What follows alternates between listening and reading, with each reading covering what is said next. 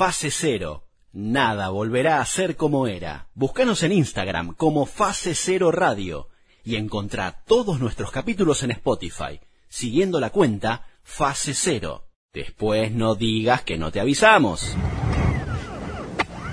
Vamos a hablar con el argentino Pablo Abecasis. Eh, es un argentino que sobrevivió al atentado de Barcelona el año 2017. Tenemos la posibilidad de poder dialogar con él, que nos cuente en primera persona lo que sucedió aquel agosto. 17 eh, y por esa misma razón queremos eh, brindarte este espacio, Pablo, y te saluda aquí Natacha, Camila, Álvaro, esto es Fase Cero, ¿cómo andás? Hola, buenas noches a todos, bueno, bueno buenas tardes allá. Buenas, son buenas noches. Exactamente. Este, Hola a todos. Lo digo bien, ¿no? Este sobreviviente del atentado en España del año 2017, aquel atentado que por una parte estuvo la Rambla y por el otro lado también tuvo un sector de la costa eh, de ese mismo país y es por eso que, que, también, bueno, lamentablemente eh, fuiste víctima y, y, afortunadamente lo puedes contar. Eh, para llegar a ese punto y para poner en contexto todo, eh, ¿querés contarnos primero eh, de qué parte de Argentina sos, de cómo llegaste a ese país? De, Buenos Aires, de Ramón Mejía. Bien. ¿Te fuiste muy temprano de acá? En el 2007 llegué a Barcelona. Trabajaba en un restaurante y luego me pasé enfrente que viene a ser el kiosco de diarios. El kiosco de diarios, sí. Y ahí trabajé hasta, hasta el 2018, calcularé. O sea que eh, el atentado fue el 2017. ¿Vos volviste después? Exactamente. ¿Volviste a laburar el kiosco? Volví a trabajar de vuelta, pero con ataques de pánico y, ya no podía hacer fuerza ni nada. Entonces me echan del trabajo al tiempo.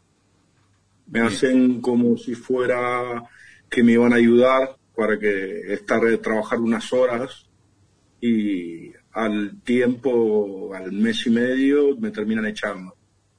Por falta de rendimiento, también porque a mí me agarraban ataques de pánico y a veces me tenía que acostar en el suelo del kiosco o me tenía que sentar o irme cuando escuchaba una sirena o un ruido fuerte.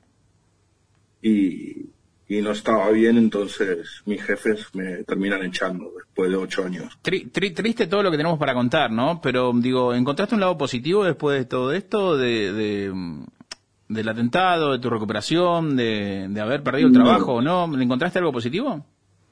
No, nada, nada, nada. Es más, llevo, van a ser cinco años que estoy sin trabajo, sin no puedo trabajar por los dolores y aparte que a veces salgo y me agarran ataques de pánico en la calle. Estoy muy medicado, estoy siempre con medicaciones y llevo medicación encima por si me agarra algún ataque de pánico en la calle, porque me agarra ataques de pánico ataques de ansiedad, siento que me voy a desmayar y todo y me tengo que sentar o estar. No soporto los lugares que hay mucha gente, eh, hay mucho ruido y todo esto, no, no, lo soporto, me empiezo a sentir mal. Bien. Y, y bueno, y así es mi vida ahora mismo. Todo así, salgo muy poco, eh, doy algunas vueltas, sí, a veces voy al parque o algo, pero no, no, no me encuentro bien fuera de mi casa.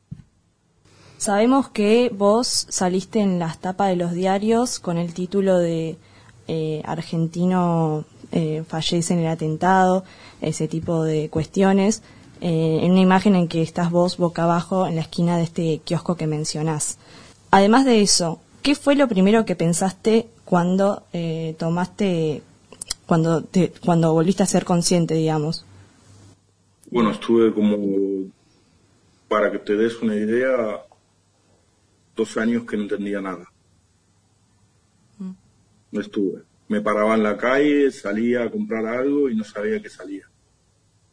Y me volvía. Y no entraba en razón de lo que me había pasado. Solo sabía de que me habían hecho el trabajo y, de que me encontraba fatal. Eh, con muchos ataques de nervios, eh, estaba todo el día en la ventana de mi casa, prácticamente no salía. Luego encima también pasó lo del COVID, que me afectó también más porque me daba miedo salir peor todavía, por miedo a contagiarme y todo esto. Pero me costó mucho darme cuenta de lo que me había pasado. Vos, eh, después del, del choque, digamos, quedás inconsciente, ¿en qué lugar te despertabas? ¿En qué condición? No, no, no quedo, no quedo inconsciente ah, yo. Yo estaba, yo estaba, te cuento cómo fue. Yo estaba en el kiosco, eh, kiosco somos cuatro personas, mm. eh, dos cuidan afuera y dos adentro. Y estaba yo en la parte de afuera eh, y escucho el ruido y me asomo por atrás de los exhibidores, hay muchos exhibidores, y veo la furgoneta ya subiendo arriba, arriba de la, del cordón. Y pasa cerca del otro, de uno de los kioscos, los primeros kioscos que está pegado a Plaza Cataluña. Esa parte que sale en el video que veo que gente que sale corriendo, mucho yo no lo vi. Vi un par de personas que corrían.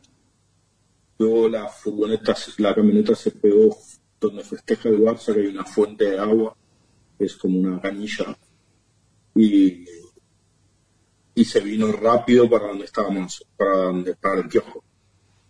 Y ahí yo empecé a gritar porque había unas nenas jugando al lado mío y muchos turistas comprando. en ese momento, ellos eh, se empiezan a meter adentro del kiosco porque la furgoneta empieza a zigzaguear porque yo hago como que me voy a meter para adentro, para afuera y, me iba haciendo, se iba moviendo para los, para los costados como me iba moviendo yo. Mm. Cuando en el momento que me quiero entrar, había ya muchas personas adentro del kiosco y no me dejaban pasar y quedaba del lado de afuera del kiosco. Entonces, salgo de vuelta para la parte de los exhibidores y salgo corriendo para la parte de atrás del kiosco en la parte de atrás del kiosco, cuando ya paso el último exhibidor, que es el último exhibidor de, postales que, vendíamos, eh, lo estoy terminando de pasar, que ahí es un muro de pared y metal, y un hombre se ve que siente el ruido de todos los exhibidores y sale corriendo para donde estoy yo y me empuja y quedo de frente a la furgoneta de costado con la pierna izquierda. Entonces ahí me pega, me pega en la pierna y me levanta y pego con los brazos y la cabeza en la, en la furgoneta. Pero en ese momento miro así como para abajo y, la señora que estaba al lado mío que estaba comprando se la lleva totalmente por abajo y la aplasta entera. Y yo salgo, pego los brazos y contra el cristal de, la, de la camioneta y salgo despedido y caigo como si fuera de bomba, cuando te tiras a una piscina, de bomba con las manos dobladas así, con toda la parte. Por eso él les mostraba una foto que tenía todos los brazos y la parte de, la cintura de acá. De, tengo hernia discal y lumbalgia y nervio asiático. Entonces esa parte de ahí fue la que más me golpeó y lo que más me dolió. Entonces un compañero, cuando yo me estoy levantando, un compañero me arrastra y me lleva a la esquina del kiosco. En ese momento que me, me arrastra hasta ahí, mi otro compañero que se había metido en el baño y se había escondido, Javi, eh, se había escondido con las nenas y otras personas en el baño, eh, cuando sale él y me ve tirado, se piensa que me había muerto. Los otros dos compañeros, uno quedó atrapado entre el, porque son unos carros que se mueven para, para atrás. Queda ahí, como la furgoneta pega contra todo, tira los carros para atrás y queda medio atrapado ahí y me ve volar como vuelo por los aires. Él también piensa que me había muerto, pero no. Yo me intento levantar y todo rápido así, mi compañero como había trabajado, no sé si enfermero, no sé, Enseguida me tiró al suelo él y me arrastró. Me arrastró y me puso en la esquina de ahí del kiosco y de, ahí eh, vino un policía con otro más y me metieron en un hotel. Y en el hotel estaba ahí todo lastimado, sangrando y pasaban las ambulancias y nadie me atendía. y la policía decía de que había una bomba, de que estaban metidos en un, en un restaurante, que estaba por estaban armados y todo, y nada, nada que ver, nada, no era nada eso. Era solo una persona sola. Luego te enterás con el tiempo, claro. Pablo, eh, aquel 17 de agosto, ¿vos perdiste la conciencia en algún momento? No, solo no podía hablar, se me había descolocado la, la mandíbula y en un momento por querer hacer fuerza así, se, como que se me colocó de vuelta la mandíbula sola y pude hablar. Que ahí fue cuando vi de vuelta a mi, a, mi otro amigo Javi, que había salido corriendo pensando que yo no había muerto. Y, y, me empieza a hablar y todo así, le decía que no podía hablar, hasta que un momento me mira la boca así y, y se me mueve la mandíbula y se me coloca de vuelta en el mismo lugar. Y ahí em, puedo empezar a hablar. ¿Qué es lo primero que dijiste? aparte que ya se sabía que iba a haber un atentado. ¿Cómo? Nosotros ya, sabíamos que iba a haber un atentado. Eso ya se sabía en Barcelona. Pero pará, pará, para nosotros es novedad, pero ¿cómo se, cómo se sabe de un que va a suceder un atentado y, sucede? Porque ya había, Estados Unidos ya había hablado y había dicho que posiblemente iba a haber un atentado en Barcelona. Bueno. Y eso está, y eso está en la causa. Eso está en la causa. En la causa que está en el juicio que se hace acá en Madrid, dice que, que llega informes diciendo de que, de que ahí va a haber un atentado en Barcelona. Es más, semanas atrás, 15 días antes, ibas caminando por las ramblas y te encontrabas policías con metralladoras. Claro. Así que sabía que estaban esperando algo. Ahora que lo mirás retrospectiva, con, con esos detalles, quizás te encontrás con esto, ¿no? Con, con esa figura de la, de la policía, con eh, preparado para, para que suceda algo, pero también como que eh, es, no, lejos de ponerme en defensa del Estado, lejísimos, pero también digo como que es muy amplio, ¿no? Es como el concepto de, che, va a suceder un atentado. Ya, pero pasa, el problema que acá también, en ese momento, había también muchos problemas con que Barcelona se quería independizar. Entonces había muchos problemas en todos lados, ¿entiendes? La gente se estaba manifestando, había problemas por todos lados, digamos. Entonces eh, es como que la descuidaron, ¿entiendes? Y ahí se aprovechó. En algún momento terminaste a entender, más allá de que fue un atentado, ¿no? Pero terminaste a entender algunas cosas, el tipo eh, el accionar de la policía, del Estado, de, de, esta organización. Eh, ¿Terminaste o, seguís buscando respuestas a todo esto, ¿no? ¿Por qué yo? ¿Por qué me pasó a mí esto? ¿Por qué estoy atravesando la situación que estoy atravesando? Eh, ¿Le encontraste respuesta a algunas cosas? No, hay cosas que no. De que no te ayuden. Yo no tengo ninguna ayuda hace cinco años, van a ser cinco años y nunca me han ayudado nada. Eh, al principio, cuando pasó el, atentado, estaba con una. Acá es el, es un seguro que tenés de si te pasa algo en el trabajo no me querían atender porque era un atentado. En el, en el servicio médico de aquí, de mi barrio, me decían que me tenían que atender y al final nadie me atendía. Hasta que un momento me atendieron y, y me atendieron fatal. Fatal, no me hacían resonancias ni nada a ver qué tenía. Y, y al final me las tuve que empezar a pagar yo para ver qué tenía porque no podía ni caminar me costaba mucho, todavía me cuesta mucho caminar eh, de los dolores que tengo. Pero todo eso me lo tuve que pagar yo porque no, no recibía ayuda de nadie. Más, todo complicaciones. Pablo, ¿y cómo es la relación ahora con tus compañeros que estuvieron con vos y vivieron algo muy similar, en el mismo, lo mismo básicamente? Eh, te escucho bajo a ti. A ver. Así no te escucho. Ahí, hola. ¿Ahora? Ahora te escucho mejor. Bueno, no, te preguntaba cómo es tu relación hoy con tus compañeros, y si después fuiste a, no sé, terapia de grupo de otra gente, conociste otra gente que haya pasado también por atentados o haya estado así en situaciones como muy eh, complicadas, digamos, como la tuya o, algo así, digamos, eso bueno, con mis compañeros de trabajo, ese tema no lo hablamos, no les gusta. No les gusta hablar. Ni siquiera vieron la serie.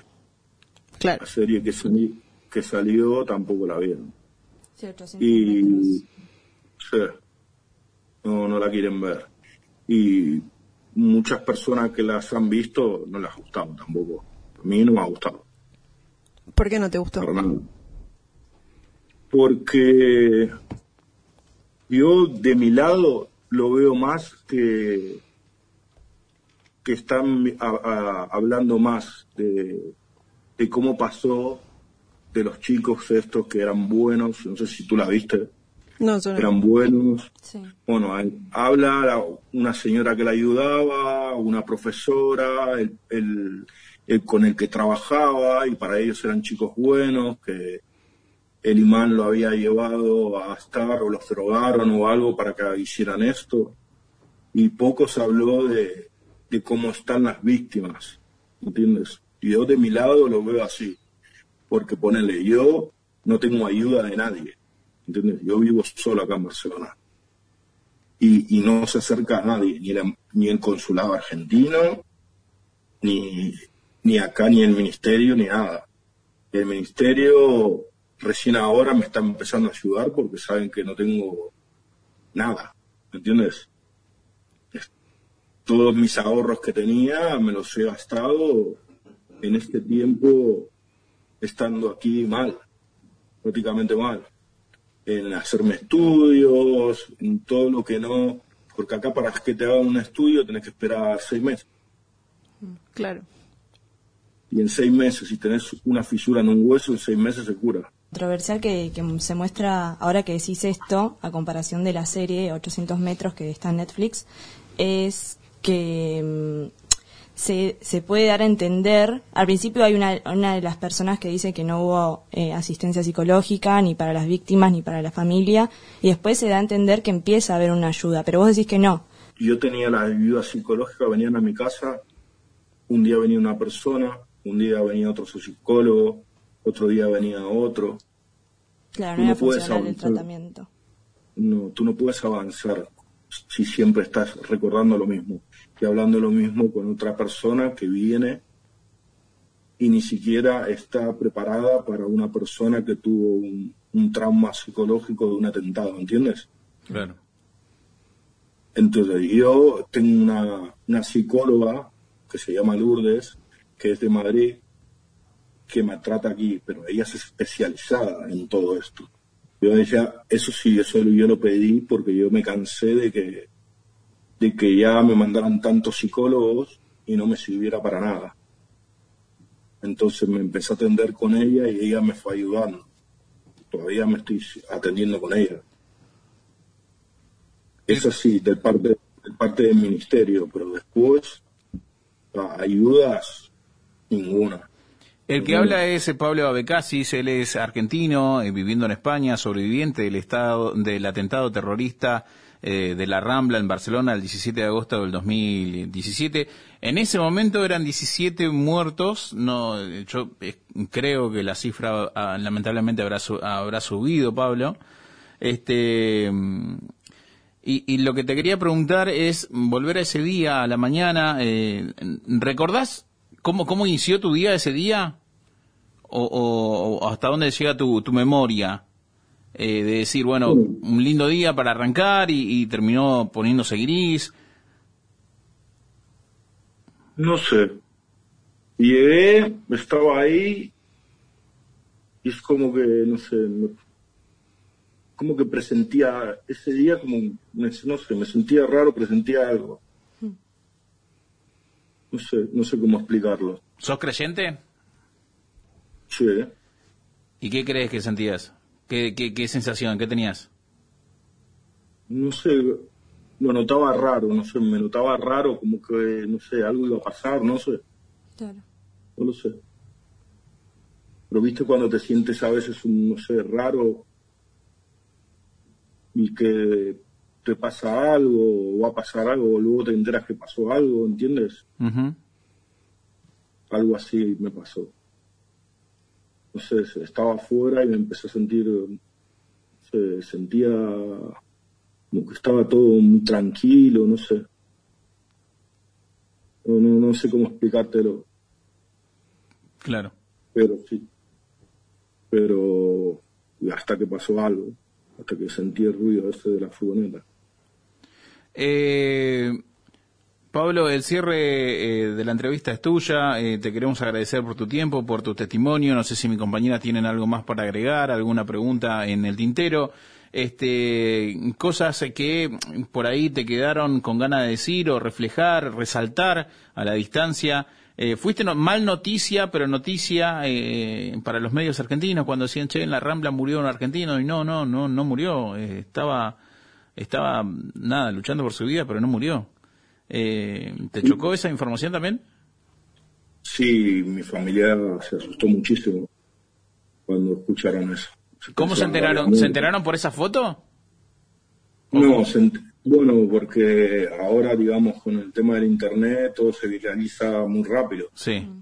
Entonces empezaron a ver que hubo una Rambla y que había un argentino había muerto, que trabajaba en un kiosco, pues imagínate mi hermana, mi madre, todos, lo primero que piensan, espero que no, pero claro, es muy... Muy preciso todo. claro, es muy seguro que hubiera sido yo, ¿entiendes? ¿Te volviste a reencontrar con tu familia, con tus hermanas, tu mamá, algo? ¿Qué es lo primero que dijeron? ¿Cómo fue el encuentro? No, no volví a bajar, no viajé más allá, para Argentina no sé si estoy para viajar. Todavía me cuesta subirme a los trenes, al colectivo, todo esto, me, no me siento bien. Creo que no, no estoy preparado todavía para viajar y volver a, a ver a mi familia, ¿entiendes? ¿Pero ellos tampoco fueron para allá? Sí, mi hermana me ha venido a ver, sí. Mm. Hermana vino a verme, apenas pasó todo, se enteró y viajó porque yo no me podía ni mover. Claro. No me podía ni levantar de la cama ni nada, no podía caminar casi. Entonces ella sí, se, enseguida se vino para aquí y me estuvo ayudando un par de meses. Es lo, lo, que, lo que pasó, ¿viste? Porque era muy fuerte, entonces ella se asustó tanto que enseguida se vino para acá. Claro. Bueno, Pablo, te queremos agradecer por tu tiempo, gracias por la charla. Sé que ahí en España es muy tarde, casi de madrugada. Eh, espero que termines bien tu jornada y que bueno que pronto puedas recuperar al menos eh, una posibilidad de retomar esa vida normal que, tenías hasta hasta aquel agosto del 2017. Sí, muchas gracias. Te mando un fuerte abrazo. Muchas gracias por tu tiempo. Gracias. gracias. Chao, chao. Chao. Fase cero Nada volverá a ser como era. Búscanos en Instagram como Fase Cero Radio y encontrá todos nuestros capítulos en Spotify, siguiendo la cuenta Fase Cero. Después no digas que no te avisamos.